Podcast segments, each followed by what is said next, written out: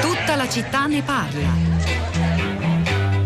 Mi chiamo Nicla e chiamo da Roma. Buongiorno, io sono la moglie di Gigi Covatta e mm, mi sono ritrovata in, mm, in questo dramma che sta vivendo Andrea Romano, cioè nel senso che l'ultimo TG3 Lazio che abbiamo visto con Luigi c'era un servizio dedicato alla questione delle salme e lui dopo che l'ha visto ha detto vergogna non immaginavamo che sicuramente la notte successiva sarebbe morto. E poi dopo mm, che tutto è successo, che mi sono trovata a dover organizzare il funerale, mi sono resa conto di questa situazione, perché, cioè ho sperimentato questa situazione e che tra l'altro per una serie di leggi, impedimenti è anche complicato trasportare la salma in un altro posto, tant'è che ha provato anche a intervenire il sindaco di un altro comune dove poi sarà tumulato Luigi, ma non c'è niente da fare perché le, le leggi che poi dovrebbero essere a tutela delle salme in realtà eh, eh lo impediscono.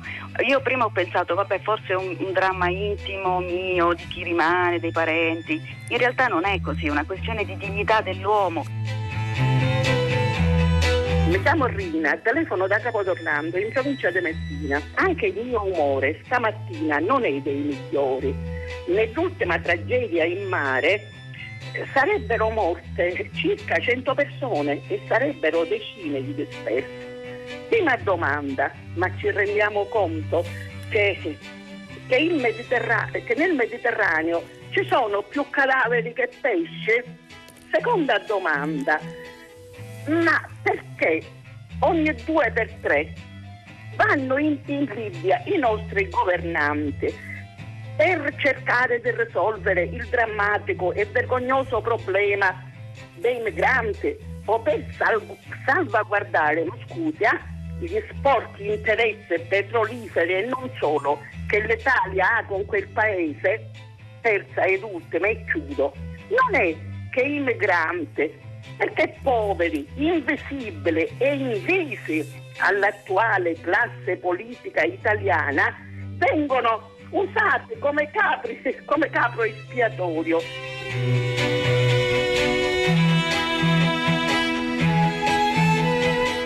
Eccoci, sono le 10, 2 minuti e 50 secondi. Una buona giornata da Pietro del Soldà. Benvenuti a tutta la città ne parla. Allora, questa mattina, accanto a molte interessanti riflessioni sul grande tema della transizione ecologica, anche perché oggi è il secondo giorno dello storico summit mondiale di tutti i leader intorno alla questione ambientale, sono arrivate queste due telefonate. La prima è, se non ricordo male, la penultima del filo diretto con Luigi Conto. Due telefonate molto diverse e che tuttavia hanno un elemento in comune, un elemento difficile che oggi noi proveremo a scandagliare insieme a voi, il nostro rapporto con la morte.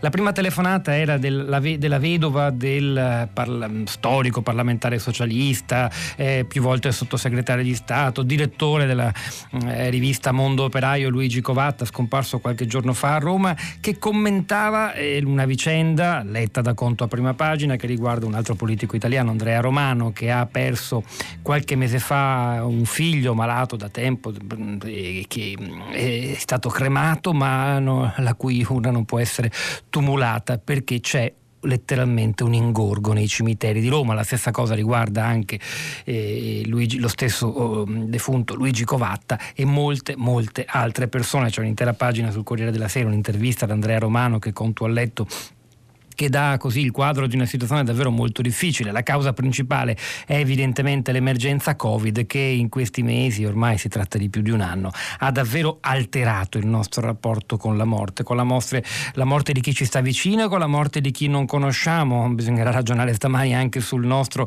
ormai quasi fisiologico accogliere ogni giorno come un bollettino eh, normale la notizia che 300, 400, 250 persone perdono la vita per il Covid. E poi è arrivata quell'altra telefonata che parla di altri morti, morti nel Mediterraneo che per ormai mm, oltre due decenni abbiamo accolto con eh, grande indifferenza, i cadaveri che diventano cibo per pesce, ha detto la signora Rina dalla Sicilia con parole molto forti e dure.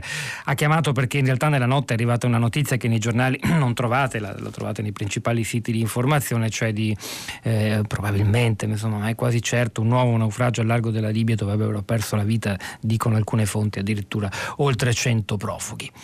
E proviamo dunque insieme a voi, però anche in base alle vostre esperienze e testimonianze, scriveteci ad affrontare il tema del lutto, della condivisione del dolore, la condivisione del non condivisibile, come ha scritto qualche settimana fa sulla stampa lo psicanalista Massimo Recalcati in un pezzo molto bello che ritrovate in rete e che vi consiglio. E cominciamo, innanzitutto di, di, vi do il nostro numero, i recapiti, 335 56 34 296, scrivete messaggi via sms via whatsapp, mandate mandate anche allo stesso numero i vostri WhatsApp audio, alcuni li ascolteremo insieme, gli altri li pubblichiamo sul sito di Radio 3. E noi cominciamo, cominciamo stamattina con Marina Sozzi. Buongiorno e benvenuta Sozzi. Buongiorno a tutti gli ascoltatori. Filosofa, studiosa di scienze sociali, per molti anni ha diretto la Fondazione Fabretti, dedicata allo studio dei temi della morte, del morire nella società contemporanea. Ricordiamo tra i suoi libri Reinventare la morte, Introduzione alla tanatologia, uscito per la terza. Sozzi anche tra i curatori del blog Si può dire morte, uno spazio di riflessione per condividere il dolore, il morire e il lutto. Francesco Campione, buongiorno, benvenuto anche a lei. Buongiorno, buongiorno, a tutti. Eh, specialista in psicologia medica e tanatologo, ha fondato l'Istituto di Tanatologia e Medicina Psicologica uh, di Bologna, ha scritto molti libri su questo tema e le vostre competenze questa mattina sono eh, preziose per noi per affrontare un tema che non è facile, eh, anzi. Allora, la vicenda romana, ve la dico io e non ci soffermiamo troppo, c'è un'azienda municipalizzata, l'AMA, che deve rispondere di queste lentezze nella tumulazione, poi bisogna anche distinguere tra la sepoltura sepoltura di persone che non si sono fatte cremare o che invece sono state cremate e dunque finiscono in coda eh, come se così bisognasse accettare una lungaggine burocratica. Ripartiamo da qui, da questa storia Marina Sozzi che però lungaggine burocratica produce nelle famiglie, il caso di Andrea Romano che ha condiviso il suo dolore, quello della madre del ragazzo, soffrono tantissimo. Certamente, eh, naturalmente io non, non, entro nelle questioni di ama perché non, non so come, come, siano i problemi della città di Roma in questo momento. Eh, c'è una cosa che invece è di carattere culturale e che eh, mi viene in mente, insomma, che vorrei condividere con voi. io ho un po' la sensazione che quest'anno di pandemia abbia fatto sì che ehm, noi che eravamo sostanzialmente una uh, cultura diventata abbastanza antiritualista.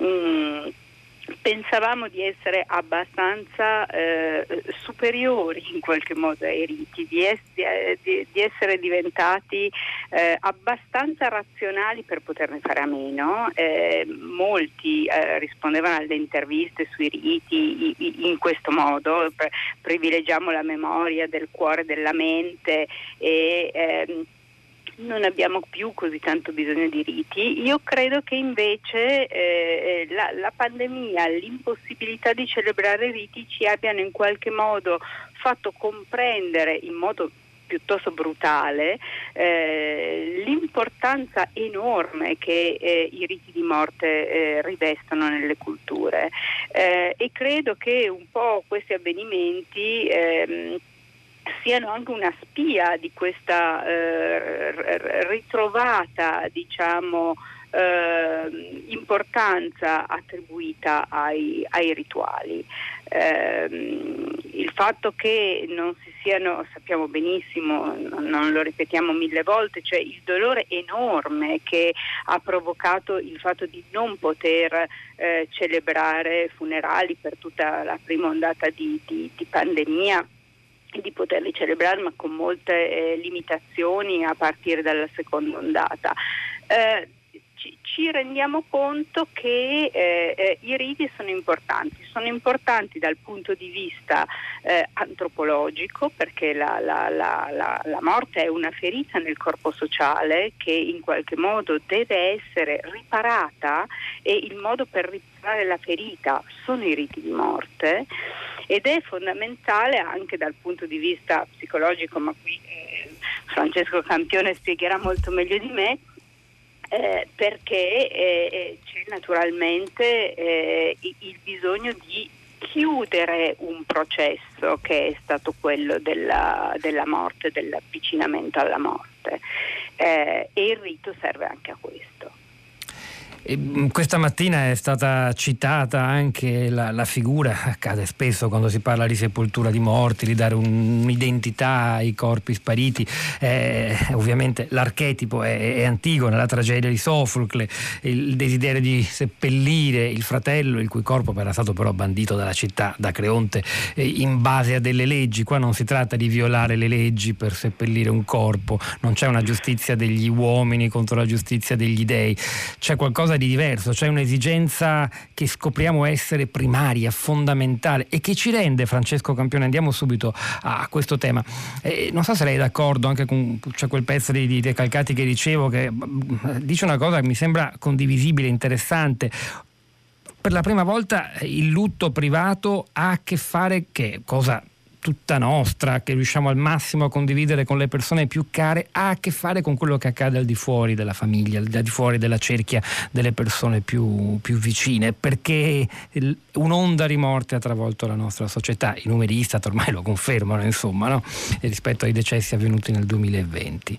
C'è qualcosa di nuovo che il Covid ha portato nel nostro rapporto con il lutto e l'elaborazione della morte di, di, delle persone? Beh sì, ogni grande, ogni grande evento eh, patologico, ogni grande malattia, le pandemie in primo luogo, la peste, quando c'era la peste, oggi che c'è il Covid, eccetera, eh, determinano come, come, si vede un, dei, dei grandi cambiamenti nel nostro rapporto con la morte. Sono suscettibili di determinare dei grandi cambiamenti e uno di questi cambiamenti è quello che giustamente nota Recalcati e che notava anche eh, Marina Sozzi prima, eh, e cioè che mh, la ritualità collettiva che era in piena crisi, per cui il lutto era diventato qualcosa di estremamente individualizzato e ciascuno si sentiva in qualche modo abbandonato dalla società, nessuno sapeva cosa volevano gli altri, cosa voleva la civiltà, in qualche modo eh, noi in questa epoca siamo stati eh, in qualche modo eh, lasciati soli con i nostri lutti. Ecco, torna con la pandemia l'esigenza di una ritualità collettiva, torna l'esigenza di una cultura che dica qualcosa sul lutto individuale. E qui si determina una profonda contraddizione, cioè la contraddizione fra quello che è individuale e quello che è collettivo. Per cui eh, noi dovremmo recuperare in qualche modo la ritualità collettiva che il, il Covid ci dice che eh, è giusto che sia così e d'altra parte resta ancora scoperta la, la, la, problematica dell'aiuto a chi deve elaborare un lutto individualmente. Cioè in, defin- in definitiva quello che accade è precisamente questo, che la morte mette in crisi non solo l'individuo che perde una persona cara, ma mette in crisi anche tutta la società quando la morte è una morte di massa quando la morte è una morte di numeri anonimi, 300, 500, 700, 10.000, 100 milioni. Eh, la morte mette in crisi sia la società che l'individuo. E la società e l'individuo come sono? Separati o divisi? E collaborano o sono in, con, in contrasto in, in, questa epoca? Allora il, il problema si pone sia per la società e la ritualità eh, in qualche modo la, la, rinascita del lutto collettivo eh, è importante da questo punto di vista, ma si pone anche dal punto di vista del lutto individuale, mm. perché per esempio una persona, io ho sentito la dichiarazione di una persona che ha il, il suo caro depositato eh, nel deposito di Roma, eh, il, il, quale ha detto io, io non riesco a dire addio al mio caro e a, a ricominciare a vivere, a ricominciare a capire cosa, che, che, cosa devo fare della mia vita senza così eccetera, perché c'è qualcosa che mi blocca, c'è un blocco, mm. c'è, c'è, un blocco collettivo dovuto alle difficoltà di smaltire, così, un blocco collettivo che non si ripercuote solo sulla collettività eh, rendendo di nuovo rivitalizzando le ritualità, ma si ripercuote anche su ciascun individuo, perché il lutto in qualche modo è quello che ciascuno deve fare per tornare a vivere dopo che la morte di una persona cara ha messo in crisi la sua esistenza. Mi sembra proprio questo il punto. La situazione romana ha del grottesco a leggere le ultime notizie. C'è stata addirittura una manifestazione organizzata da alcune agenzie funebri eh, che hanno protestato contro la municipalizzata incaricata anche dello smaltimento dei defunti, dei, dei, chiedo scusa, lo smaltimento dei rifiuti e della tumulazione dei corpi, che lapsus terribile ho fatto, con un cartello emblematico. Scusate se non riusciamo a seppellire i vostri cari. Ora, dice, ripeto, non entriamo in questa storia. La sindaca Raggi e molti esponenti dell'amministrazione comunale comunali dicono che è colpa dell'emergenza Covid. Andrea Romano, intervistato dal Corriere della Sera, mm, lascia intendere che questa questione, l'emergenza Covid, è solo un pretesto per nascondere problemi strutturali che esistevano già prima. Ma insomma è chiaro che ci troviamo di fronte a qualcosa di molto molto difficile. E io però, tornando al Covid, voglio chiedere a entrambi una cosa che secondo me ci siamo chiesti tutti, però voi che vi occupate del nostro rapporto con la morte, socia e campione, come vivete questo eh, stillicidio quotidiano, questo bollettino che, uso un'espressione che potrà dar fastidio, ma insomma dei morti che assomiglia quasi a un bollettino del meteo, nel senso che stiamo lì a vedere, se i morti giornalieri sono meno di 300 ormai ci sembra una buona notizia eh, e, e, e, e che accogliamo con appunto indifferenza, come se fosse parte integrante del racconto di quello che accade nel nostro paese. Poi c'è la notizia dei morti in mare, no?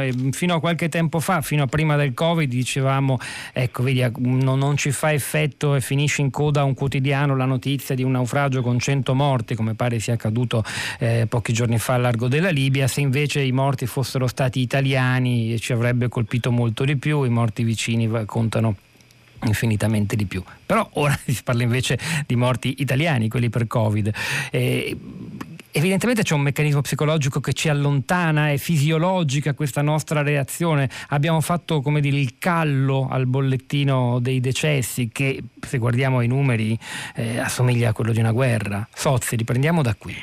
Sì, beh, il meccanismo è sicuramente quello, cioè c'è, c'è una, una suefazione, ehm, in qualche modo questi morti quotidiani eh, svaporano nella loro carnalità e, e, e vengono so, soprattutto considerati come indicatori dell'andamento dell'epidemia ed è per quello che eh, li guardiamo con una certa indifferenza. Eh, ci dicono come sta andando l'epidemia sono dati, non sono persone che non ci sono più, che hanno lasciato i loro cari nella sofferenza eh, e, e, con tutto quello che purtroppo sappiamo che accade intorno al Covid. Eh, quindi c'è eh, un rischio grave che è lo stesso rischio che c'è per, ehm, per le morti nel, nel, Mediterraneo e cioè la perdita totale dell'identità di queste morti. E quindi eh, è cruciale, veramente cruciale per la nostra civiltà eh, riuscire a invece fare un processo eh, contrario. Lo faremo, sono convinta, eh, come è stato fatto dopo la prima guerra mondiale, ehm, che morti, ma insomma in cui c'era stato un lutto collettivo paragonabile a questo, cioè il processo è quello di ricordare, nominare ehm, fare delle cerimonie collettive eh, altre cerimonie potrebbero essere eh, numericamente più piccole, però svolte in tutti i luoghi dove ci sono stati tanti morti, eh, penso all'RSA, agli ospedali, ma anche magari a certe aziende, a certe università, insomma i luoghi dove ci sono stati morti occorre che siano in qualche, che abbiano un, un momento di eh, ritualità collettiva che raccolga le persone intorno al ricordo, alle storie di vita, ai nomi cioè, eh, che, di coloro che non ci sono più. Questo credo che sia quello che dobbiamo fare, il nostro compito in questo momento per rimanere umani, ecco, per rimanere civili. Prima di sentire anche l'opinione di Francesco Campione su questo, vi voglio presentare un'altra ospite. Sono molto contento che abbia ritagliato qualche minuto per noi questa mattina Silvia Canuti. Buongiorno e benvenuta. Buongiorno. Silvia Canuti mm, è direttrice della Caritas diocesana di Mantova, era stata nostra ospite qui a tutta la città ne parla eh, più, poco più di un anno fa, il 20 aprile, insomma negli stessi giorni del 2020. Eravamo in piena prima ondata, un'ondata di morte inarrestabile che colpiva soprattutto la sua regione. Lei ci parlava di, degli primi sportelli che già a marzo 2020 avete creato per dare un supporto nel vostro territorio a familiari e che non hanno potuto salutare i propri cari, i propri genitori. Tra l'altro ricordo Silvia Canuti, mm, lo fece lei da noi in diretta, ci raccontò che pochi giorni prima lei stessa aveva perso sia sua mamma che suo papà. Oggi è passato un anno, quindi immagino che insomma, la, la, la, ferita sia ancora aperta, ma le voglio chiedere a questo proposito, prima ancora di farci raccontare il vostro lavoro e questo rapporto con le persone che hanno perso i familiari, l'elaborazione del lutto, questa condivisione del lutto suo personale con quello dei, dei tanti concittadini con cui Caritas Diocesana lavora, che cosa le ha portato? Sì, io ho perso mio padre il 23 marzo dello scorso anno e mia madre dopo sette giorni, il primo aprile, quindi è stato tutto molto veloce tanto è veloce, è stata veloce la mia vita e lo è nel quotidiano, tanto è stato veloce dover eh, raccogliere questo lutto imposto. Eh, non è stato un lutto che ha avuto un preavviso, la malattia normalmente lascia il tempo per rielaborare la fase del lutto. Questo con il Covid non è avvenuto, non è avvenuto per me così come non è avvenuto per le migliaia di persone che sono state nella mia stessa condizione. Mi ritengo una privilegiata, nel senso che eh, per il mio lavoro, eh, lavorare eh, in Abramo, ente della diocesi di Mantova, per Caritas, eh, quindi portare un aiuto alle persone che eh, nell'anno di pandemia e in quei giorni, perché io ho saltato due giorni di lavoro, quando ho portato allo, al cimitero mio padre e al cimitero mia madre e sono sempre stata in servizio perché l'emergenza era davvero molto forte.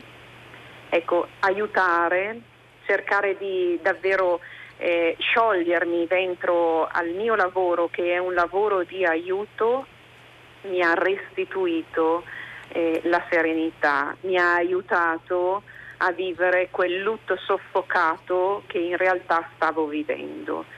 Eh, I servizi diocesani rimangono sempre molto molto alti nelle loro eh, nelle loro specificità, eh, sia l'ascolto delle famiglie, delle persone che hanno sopportato un lutto, sia le grandi povertà che sono nate con questa pandemia, perché non possiamo negarci che oggi il territorio mantovano è fatto da grandi povertà. Canuti, è cambiato perché il, il, numero dei morti a livello nazionale quotidiano non è poi molto diverso dal, da, da, quella terribile prima ondata nella quale lei perse entrambi i suoi genitori. E, eppure, appunto, ne, ne parlavamo con, con, Campione e con Marina Sozzi poco fa, la percezione è che ormai ci siamo un po' tutti abituati a suoi fatti, non fa quasi più notizia. Eh, a lei che effetto fa tutto ciò? Ecco, mh, mm, sì, sono allineata sul fatto che io vivo quotidianamente, vivo anche in mezzo alle, alla dimensione più fragile delle persone accolte che normalmente in un anno sono 300 nei nostri servizi di accoglienza. E, mh, mm, eh, vi metto in paragone il fatto che tanto spesso vedo che eh, nelle famiglie con gravi fragilità questo non è percepito dalla famiglia stessa mm, per eh, X motivazioni che potremmo star qui a definirci in ordine culturale, sociologico, psicologico. Tanto è oggi eh, vedere che il numero dei morti, eh, non possiamo dirci sì, è leggermente diminuito, ma quando io li vedo a fine giornata rivedo continuamente i morti del 23 di marzo del 2020 e poi io da allora indosso sempre la mascherina, eh, sono sottoposta a tamponi ogni dieci giorni, eh, tra quattro giorni faccio il vaccino, quindi tutto comunque anche in me ha avuto una continuità.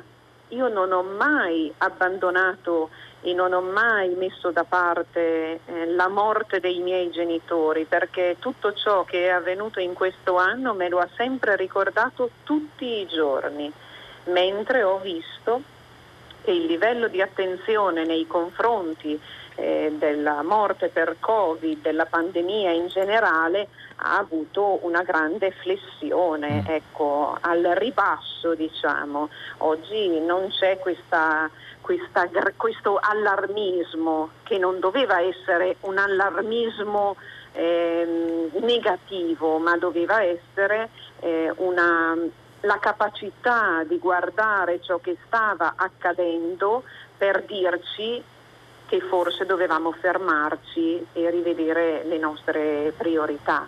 Ecco, io credo che eh, il Novecento abbia segnato in qualche modo la scomparsa della morte dal sentire comune, eh, regolandola a un evento che riguarda solo gli altri, perché è troppo offensiva per essere accettata come realtà.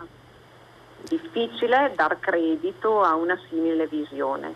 Eh, Silvia Canuti, sì, no, prego, concluda sì, no, pure. No, eh, ecco, affermare che il genere umano sia oggi afflitto eh, da, al, da, una allucinatoria negazione collettiva, eh, sì, mi sembra che sia, che sia significativo. Ecco. Canuti, le sue parole sono uh, come sempre quando è intervenuta in questa trasmissione molto, molto importanti, molto chiare, molto nette. Io la ringrazio per aver condiviso di nuovo ancora un anno di distanza anche il proprio dolore privato non per esibizione del privato, ma perché insomma quello che sta accadendo eh, a causa del Covid è appunto quella straordinaria condivisione di ciò che pensavamo essere non condivisibile. Ancora una volta mi ritrovo a citare Massimo Recalcati, ovvero l'esperienza del lutto, la perdita di chi ci è più vicino. Colpisce molto anche gli ascoltatori questo nostro rapporto di assuefazione con il bollettino quotidiano dei defunti, Scilla che scrive al 335 5634 296 il fatto di esserci abituati ai 400 morti al giorno mi fa impressione e mi ci interrogo spesso, ma quanti morti al giorno avevamo nei tempi normali, prima per ad esempio incidenti stradali, di cui però non si leggeva il bollettino ogni giorno perché anche quelli erano diventati normalità. Quelli si sono un po' ridotti, beh non hanno mai raggiunto questa entità, Scilla il vero comunque, soprattutto nei mesi di totale clausura, soprattutto eh, le cosiddette stragi del sabato sera, eh, col coprifuoco si è ridotto enormemente la strage anche di animali selvatici lungo le nostre strade, ma quello interessa a pochi. Interroghiamoci su come siamo arrivati a dare per scontato certi tipi di morti, quelli che affogano nel Mediterraneo, quelli che muoiono per Covid, per incidenti stradali, per inquinamento da grandi industrie da smog. In effetti ogni anno ci ritroviamo, campione, ritorno, ritorno da lei, la sua esperienza di tanatologo, a commentare un numero altrettanto sconcertante che è quello dei morti per inquinamento, una cifra che in Italia arriva talvolta per patologie che sono legate in maniera certificata a, all'inquinamento dell'acqua e dell'aria a 80.000, 90.000, qualcosa di paragonabile a una pandemia da Covid che annualmente colpisce il nostro e tutti gli altri paesi industrializzati. E sì, cosa possiamo sì. imparare anche da queste riflessioni, dal messaggio di Scilla? Certo, certo, no, qui c'è secondo me ci sono una serie di eh, cose che dobbiamo, le possiamo imparare dopo che le abbiamo capite. Eh, perché c'è un cambiamento in atto. Ecco, per esempio, quando si dice che il bollettino quotidiano dei morti eh, ci, ci fa, eh, provoca una suefazione alla morte, eh, non si dice anche che ha un altro effetto che eh, avvicina la morte al nostro pensiero, cioè noi non solo ci, noi ci abituiamo alla morte anonima, ma attraverso il bollettino con, con, di tutti i giorni, giornaliero della morte anonima, noi pensiamo alla morte nostra. Mm. Eh, cioè eh, non è l'effetto, noi stiamo facendo un'inchiesta molto bella da questo punto di vista, un'altra occasione magari eh, parleremo dei risultati perché è ancora in corso, l'effetto che il bollettino quotidiano dei morti ha sulle persone è sfaccettato, è duplice, è, è, è plurale. Da una parte provoca suefazione, ma la è l'assuefazione rispetto alle morti anonime, ma c'è una quantità di persone che tutte le volte che legge il bollettino si ricorda del proprio caro morto o si ricorda del pericolo che corre lui stesso eh, con la pandemia. Per cui il bollettino de- quotidiano dei morti in qualche modo ci ricorda che dobbiamo morire e quindi cambia il nostro rapporto con la morte, dà appunto, come diceva prima eh, chi mi ha preceduto, eh, mh, una relazione con qualcosa di distante, che teniamo a distanza, di cui non parliamo, che rimuoviamo, diventa, tende a diventare invece qualcosa che teniamo presente tutti i giorni, a cui mm. pensiamo tutti i giorni, a cui tutti tendono a pensare tutti i giorni, cioè c'è un processo inverso anche dato dal bollettino. Apparentemente contraddittorio, cioè siamo soggetti a due stimoli diversi, uno la l'assuefazione al bollettino dei morti e l'altro questo memento mori quotidiano legato Asso- al fatto assolutamente che... paradossale, eh. perché noi non siamo tutti uguali. Cioè ci sono quelli che n- nel bollettino dei morti, siccome non hanno avuto esperienza di morte, eh, gli sembra che riguardi sempre altri e ci sono quelli che hanno avuto esperienza di morte o la temono già la morte perché hanno paura del contagio, perché, perché, hanno avuto un'esperienza e così via, che invece hanno un effetto opposto dal, dal bollettino. Quindi eh, cioè, bisogna stare attenti, è, è una, cioè, quello che il Covid, la, la, la, situazione della pandemia cambia nel rapporto con la morte, è tutto da studiare. Per esempio questo è un aspetto importantissimo, la rimozione della morte dopo la pandemia per un po' di anni non ci sarà più, sarà difficilissimo che noi la rimuoviamo. Dal... Ecco però che tipo di morte è quella che il Covid, tipo di, a quale morte pensiamo eh, eh, tramite l'esperienza del Covid? Pensiamo a una morte per esempio che viene portata da un nemico, da un nemico subdolo, da, da, cioè pensiamo a una morte che è simile alla morte che di, di, chi ha paura che arrivi il migrante e ti tolga il lavoro e che ti, da questo punto di vista l'analogia tra i morti da Covid e, e, e, i, morti, e i morti in mare è un'analogia che si fa metaforicamente molto significativa.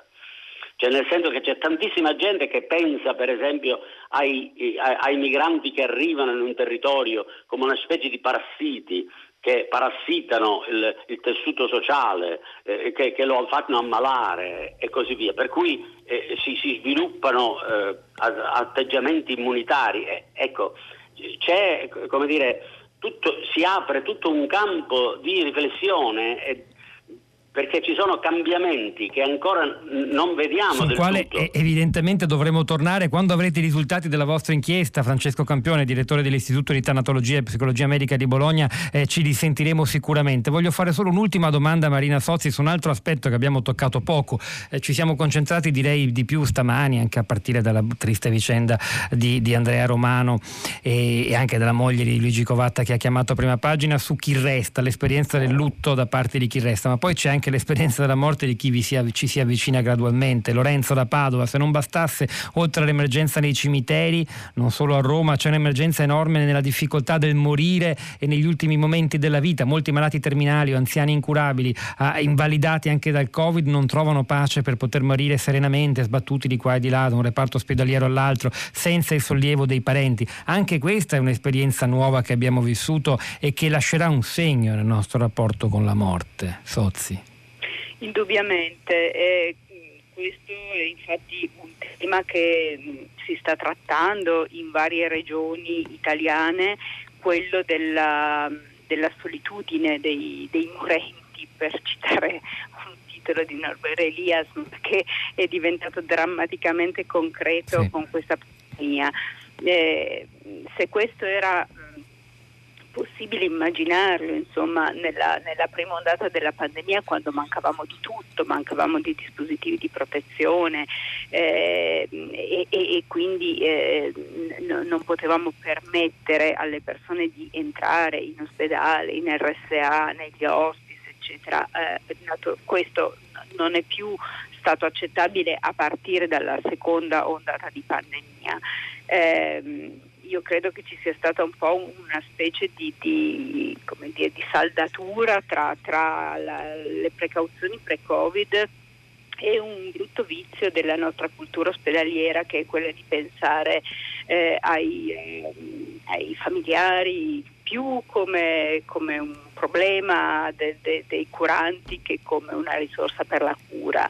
E infatti adesso eh, appunto molte regioni italiane, in Piemonte, in Toscana si sta ragionando su questo e si sta riaprendo, eh, si stanno riaprendo gli ospedali, si stanno riaprendo le RSA eh, ai, ai, ai, familiari perché eh, è, è ammissibile che le persone muoiano, ahimè siamo mortali eh, ci è successa questa cosa della pandemia, ma, ma, non solo, perché comunque le persone continuano a morire naturalmente anche di tutte le altre malattie.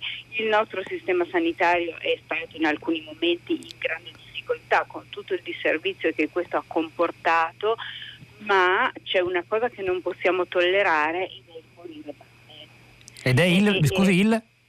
Morire male. Morire male, questo è il, il punto. Morire male, cioè, su que- su- è qualcosa che dobbiamo uh, evitare e che possiamo evitare. Ecco, sul fatto di come farlo, di co- come possiamo evitarlo, uh, magari anche potenziando soprattutto le nostre strutture sanitarie, gli ospedali che abbiamo scoperto così fragili e vulnerabili, dovremmo evidentemente tornare a parlare anche con lei Marina Sozzi, ringrazio davvero Sozzi Campione e anche Silvia Canuti per i vostri interventi così profondi questa mattina. A proposito del rapporto con gli altri morti, quelli nel Mediterraneo, vi dico che eh, ci torneremo e ne parleremo alle 10 10.50 col nostro ultimo ospite, il direttore di Avvenire Marco Tarquini. E ora continuiamo in musica con un brano che è esso stesso un omaggio a una persona che non c'è più, un modo per elaborare la morte. L'ha scritta Carmen Consori nel 2009 e l'ha dedicata a suo padre. Eh, Mandaci una cartolina.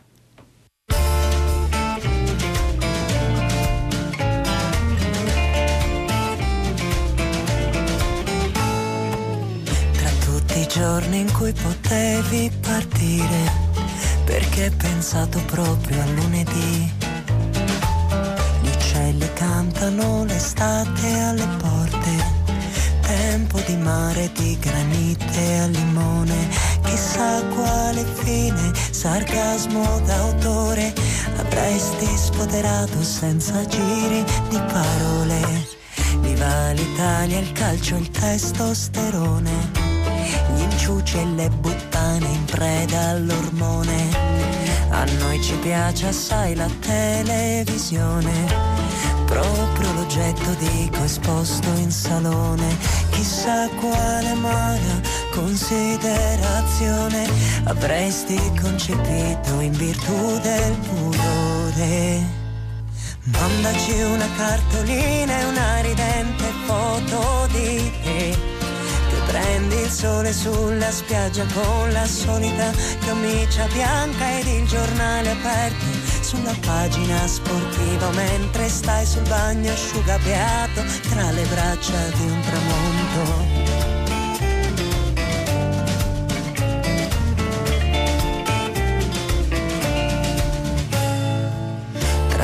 Giorni in cui potevi morire, perché hai pensato proprio a lunedì strade caotiche, litigi agli incroci, quanti cafoni su veicoli e scene, chissà quale fine, sarcasmo d'autore avresti sfoderato in questa triste occasione. Mandaci una cartolina e una ridente foto di te che prendi il sole sulla spiaggia con la solita camicia bianca ed il giornale aperto sulla pagina sportiva mentre stai sul bagno asciuga canticchiando una canzone romantica.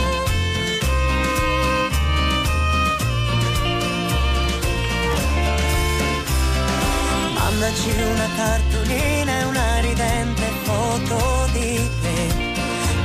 Prendi il sole sulla spiaggia con la solita camicia bianca.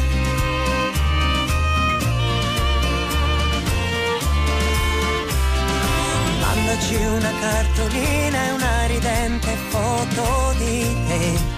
Mentre stai sul bagno asciuga e cogli con stupore un nuovo giorno. Tra tutti i giorni in cui potevi morire perché hai pensato proprio al lunedì. Carmen Consoli, saluto in musica al padre eh, con eh, Mandaci una cartolina, il brano musicale di questa puntata di oggi, di tutta la città ne parla, devo dire la verità, non facile anche per i messaggi che ci arrivano sulla nostra capacità di elaborare il lutto ai tempi del Covid e sulla dignità del morire. È il momento di ascoltare le vostre voci, di sentire le reazioni e quello che accade in rete anche intorno a questo tema. Sara Sanzi, a te la parola. Buongiorno Pietro, buongiorno alle ascoltatrici agli ascoltatori. In rete succede molto, si parla molto di questo tema e sono tante le iniziative che proprio in questi ultimi mesi di pandemia sono nate per creare, per migliorare il rapporto anche digitale con il tema della morte. Fra queste iniziative oggi ne segnaliamo una che ci sembra particolarmente degna di nota ed è una sorta di memoriale online, un memoriale digitale che è stato realizzato dal quotidiano L'Eco di Bergamo Bergamo. Si chiama Ogni vita è un racconto. Consigliamo ai nostri ascoltatori di andare sul sito di questo memoriale, l'indirizzo è memoriale.ecodibergamo.it. Su questo sito potrete, potremo trovare tutti i nomi in ordine alfabetico delle persone che hanno perso la vita a causa della pandemia negli ultimi mesi. Per ciascun nome il ricordo, la, le fotografie che i, i, parenti e gli amici hanno voluto lasciare sul sito. Uh, su questo sito troviamo una, una descrizione che dice che questo progetto è dedicato alla memoria delle persone che sono morte in questi mesi, è una piccola terapia che non ha pretese di guarigione ma può aiutare a curare l'anima attraverso la scrittura che in quanto tale è sempre un riparo. Ci sembrava un'iniziativa da sottolineare, sentiamo ora cosa raccontano i nostri ascoltatori. Da Torino abbiamo Paolo, buongiorno Paolo. Buongiorno, la faccenda del, della morte mi, mi spinge a una serie di riflessioni. Il Covid in questo periodo ci ha quasi abituato a sentire questo bollettino di 400 morti al giorno circa e sono divenuti vo- numeri vuoti. E purtroppo questa spersonalizzazione è divenuta utile a certi negazionisti per negare la gravità della pandemia, ma vengo alla, ai gravissimi ritardi delle sepolture a Roma. Questa, questa situazione lascia delle gravissime ferite nei congiunti, evidenzia una trascuratezza inammissibile. E il morto è corpo inanimato, è incapace di provvedere a se stesso, significa trascurarlo. E c'è uno strazio nei congiunti per l'abbandono, per non poter più provvedere. E denota anche un'indifferenza chi non, verso chi non può difendersi, chi non può più provvedere a sé. E per alcuni il morto è solo uno scarto di, di cui non, so, non si sa che fare e la, la, faccenda dei migranti morti in mare, che ciclicamente si ripete, in ultimo è successo adesso, è, è un fenomeno analogo, cioè, c'è questa indifferenza verso chi non può provvedere. Certo, e di questo parleremo proprio, mm, parleremo Paolo, proprio nell'ultima parte, come ricordava poco fa Pietro del Soldà con Tarquinio, direttore di, eh, di Avvenire. Ascoltiamo adesso i messaggi vocali che sono arrivati al 335 56 34 296. Buongiorno a tutti. Ho sentito dire da voi stamattina alla radio che forse ci stiamo abituando a vedere tutti questi morti per Covid ogni giorno, come fosse un problema. Io dico invece, meno male che così, perché se l'essere umano non funzionasse così, come faremmo a convivere con, con la nostra coscienza sapendo che con pochi euro si possono salvare vite dall'altra parte del mondo? Ecco, questa cosa qua forse ci porta a vedere la, il nostro problema da un'altra prospettiva, da quella che può essere quella di di un bambino somalo, di una bimba afghana, per i quali il problema del Covid è l'ultimo, l'ultimo dei problemi della loro lista. Fabio Dalodi. Interessante il punto di vista di Fabio Dalodi, l'assuefazione come metodo, diciamo, come mezzo per salvarci, per continuare a vivere. Adesso ascoltiamo da Bologna Angelica. Buongiorno Angelica. Eh, buongiorno. Dunque, io eh, sono intervenuta perché eh, io sono mh, mm, Naturalmente, avendo già, io ho 60, quasi 67 anni, mi capita molto più spesso di andare a funerali che a matrimoni e battesimi col passare del tempo. E quello che mi colpisce, e l'ho verificato anche nei funerali della mia famiglia, è la mancanza dei bambini. Dei I bambini non li portano perché hanno paura che si impressionino. Questo lo dicono i nonni, lo dicono i genitori, ma eh, si impressionano e poi magari muore il criceto e vanno in crisi eh, no, la morte non la conoscono, cioè la con- conoscono la morte dei videogiochi, ma tanto i, i supereroi rinascono sempre, cioè non hanno idea di che cosa voglia dire. E questo naturalmente li, li, li li fa essere assolutamente indifesi quando succede a loro, non riescono a recuperarla. E io credo che la morte bisogni, bisogna, eh, bisogna avvicinarsi alla morte un poco alla volta e, e esatto Angelica guardi c'è un messaggio Angelica proprio questa mattina poco fa è arrivato su Facebook un messaggio di Rosanna che scrive forse bisognerebbe ascoltare il racconto dei parenti dei morti per sapere chi erano cosa facevano e forse non le percepiremmo più solo come numeri. Continueremo a parlare di questo tema lo facciamo dopo il giornale radio lo facciamo dopo l'onda verde con Marco Tarquinio. Tutta la città ne parla che cosa vuol dire cercare di dare un'identità a quelle che sono le vittime di un naufragio? Questa è la domanda. La risposta è dobbiamo farlo perché eh, così come dobbiamo fare in modo che i bambini fino a 18 anni abbiano un'educazione, cioè sono i diritti di tutti, no? il diritto alla salute, il diritto all'identità dei miei morti perché mi serve per continuare la mia vita, è una questione di salute mentale di chi sta cercando il morto, è una questione di banale vita amministrativa, l'orfano minorenne non riesce a fare i ricongiungimenti senza certificato di morte. Eh, la vedova, da quello che sappiamo anche del Senegal, no? che è un, uno dei paesi subsahariani più, più, in contatto, diciamo così, tra virgolette, con noi, hanno grossi problemi no? a rifarsi una vita, cioè, è chiaro perché tutto rimane sospeso, ma proprio esattamente come per noi. Quindi una questione di diritti, di robe che dovrebbero essere obbligatorie. E questo era un estratto dall'ultima puntata di Labanov, il podcast di Radio 3 che racconta il lavoro straordinario del laboratorio di antropologia e odontologia forense di Milano. A parlare il medico legale Cristina Cattaneo, colei che diresse le operazioni di identificazione dei morti in mare nel canale di Sicilia, un naufragio terribile eh, nell'aprile del 2015, un naufragio che raccontammo anche noi l'anno dopo, qui a tutta la città ne parla, un anno dopo perché avvenne nel 2016 il recupero in mare tra tanti tante polemiche, forse ve lo ricorderete, è un, una puntata storica anche per noi perché ci scontrammo contro l'opposizione, lo scetticismo di tanti, anche tra i nostri ascoltatori che non davano valore alla identificazione dei morti in mare, alla dignità del loro morire.